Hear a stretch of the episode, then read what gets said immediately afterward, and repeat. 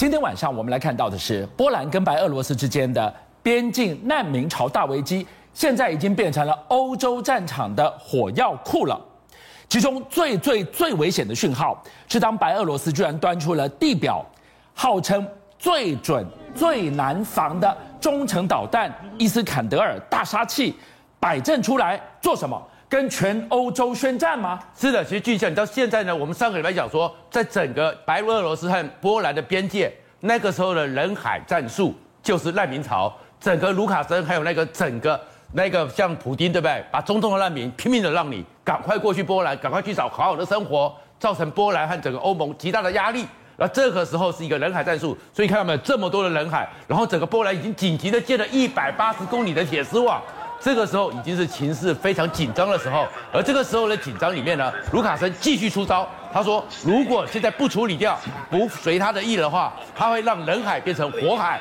整个欧洲你都会进入火海之中，要相互毁灭，要相互。他是先谴责说都是你们中东政策乱搞，害这些中东难民来到我这边，关我什么事？你们要去收纳。嗯，然后他又讲说，哎，那个要不然的话，真的逼急我了，我把天然气管给截掉。对，然后这个给你做威胁。对，然后这威胁之后，他后面讲说，我需要布好几个师，然后希望普丁大哥你给我伊斯坦格尔这样的一个飞弹。这是什么飞弹啊？伊斯坦格尔在。整个斯拉夫文里面就叫做亚历山大大帝，他是个征服者哇！我们记得整个全世界地球历史上第一个全面征服全世界的就是亚历山大大帝，所以他就是亚历山大大帝伊斯坦格尔飞弹。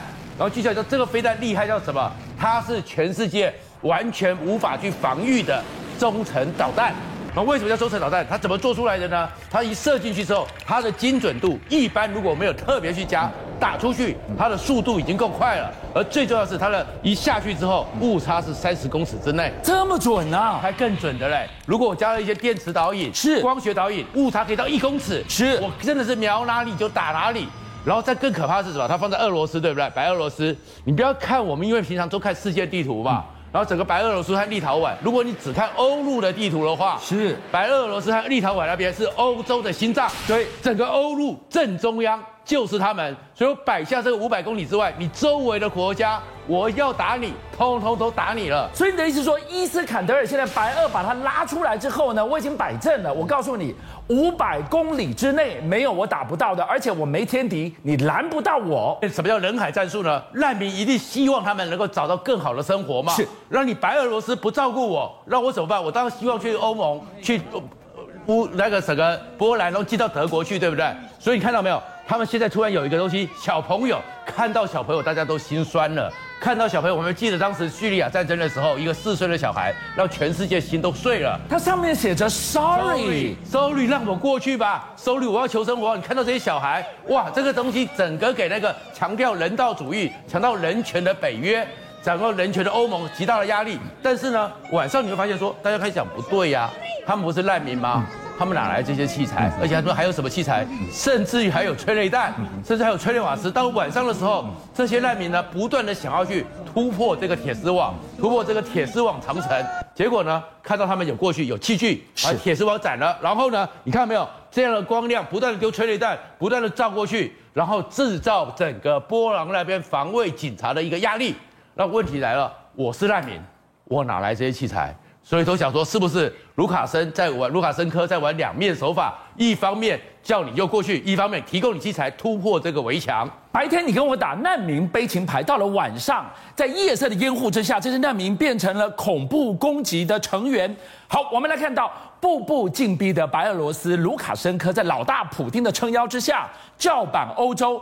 那怎么办？你束手吗？你能拿出什么对策？这个就刚刚讲的，就包含伊斯坎德尔，这压力太大了嘛。所以呢，我们在二战时候一九四五看到的画面，也重新出现在波兰的。什么意思？看到就拍到一个影片出来，大量的德国的坦克车，豹一、豹二，对，装备车竟然呢开始用火车一列列的往整个波兰的边境，距离白俄罗斯边境只剩要两百五十公里，非常大的车辆在这边集结。上一次有这个画面。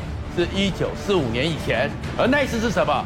就是希腊希特勒准备好，突然之间撕毁跟斯大林的协议，是。进攻俄罗斯，入侵波兰，入不他是入侵波兰之后，在波兰那边，他是一九三九年入侵波兰，然后接下来呢，就准备在这边入侵俄罗斯，第一站就是白俄罗斯。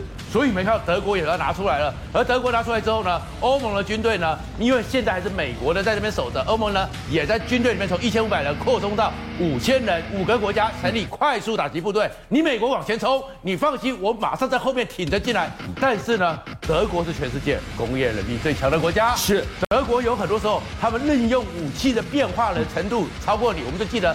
沙漠之狐嘛，对不对？对，他不是就把高射炮拿下来，就变成是打坦克的吗？是。那现在呢？现在你俄罗斯有很多小型无人机，你俄罗斯很厉害啊。德国就把我们知道的三五快炮，三五快炮呢，用模组化装在装甲车上面，快速移动，快速打击，然后呢，一分钟可以打一千发以上，然后开始专门整个针对你打小型的无人机。所以我就是准备好进攻了。本来三五快炮呢，在我当兵的时候，那个是我们最哈的一个武器，那个是整个在福克兰战争到波湾战争里面，当时最好的防空武器之一。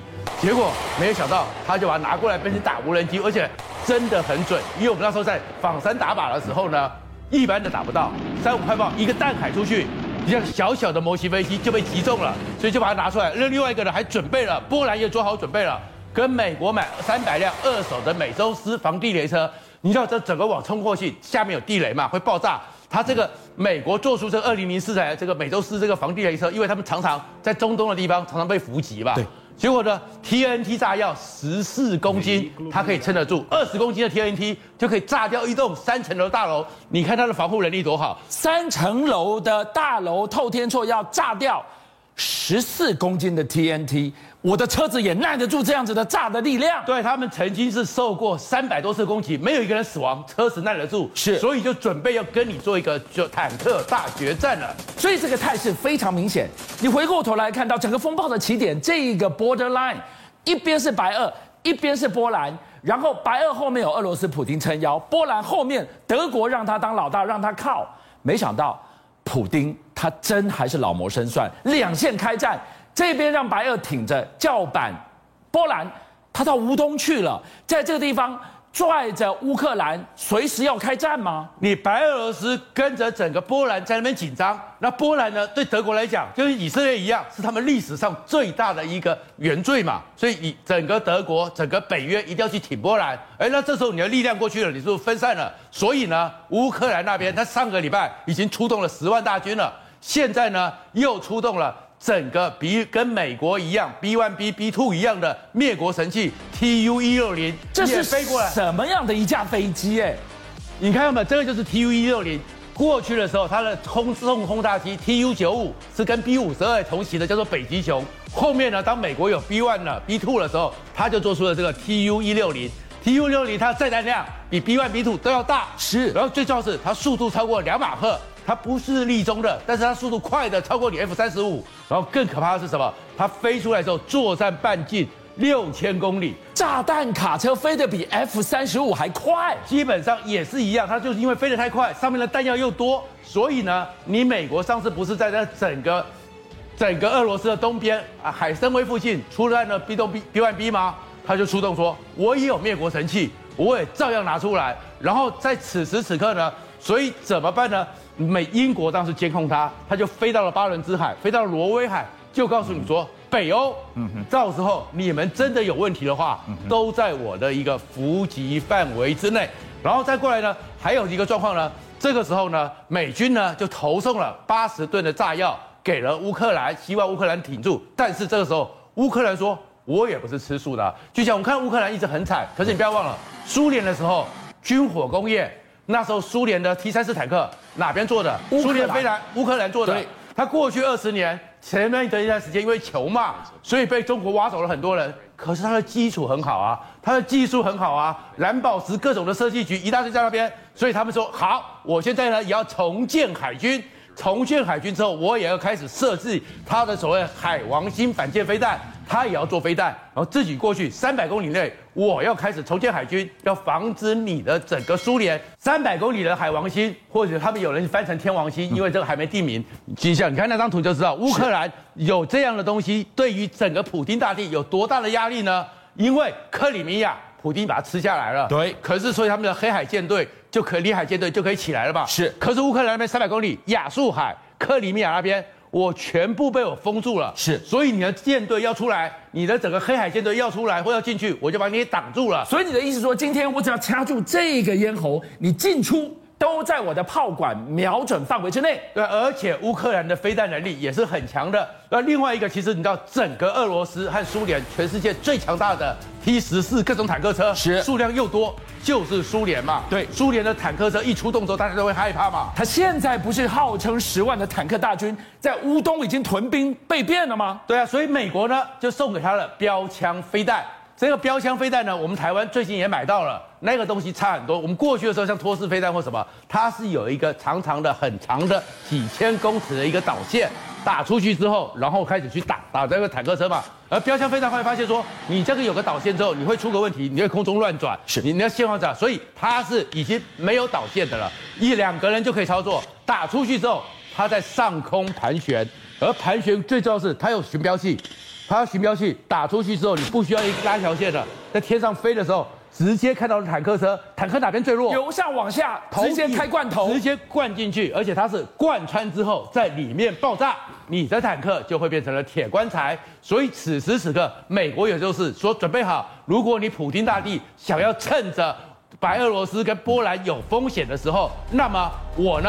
就想要去吃整个乌克兰，美国说我也准备好了，所以你会看到说现在全世界呢，虽然大家很关注台海这边、印太这边，可是普京说，哎，你们整个拜登没有空管我，他想要扩张，那德国新的德国的总理恐怕就会变成整个防治白俄罗斯和普京最重要的前线了。邀请您一起加入五七报新闻会员，跟俊相一起挖真相。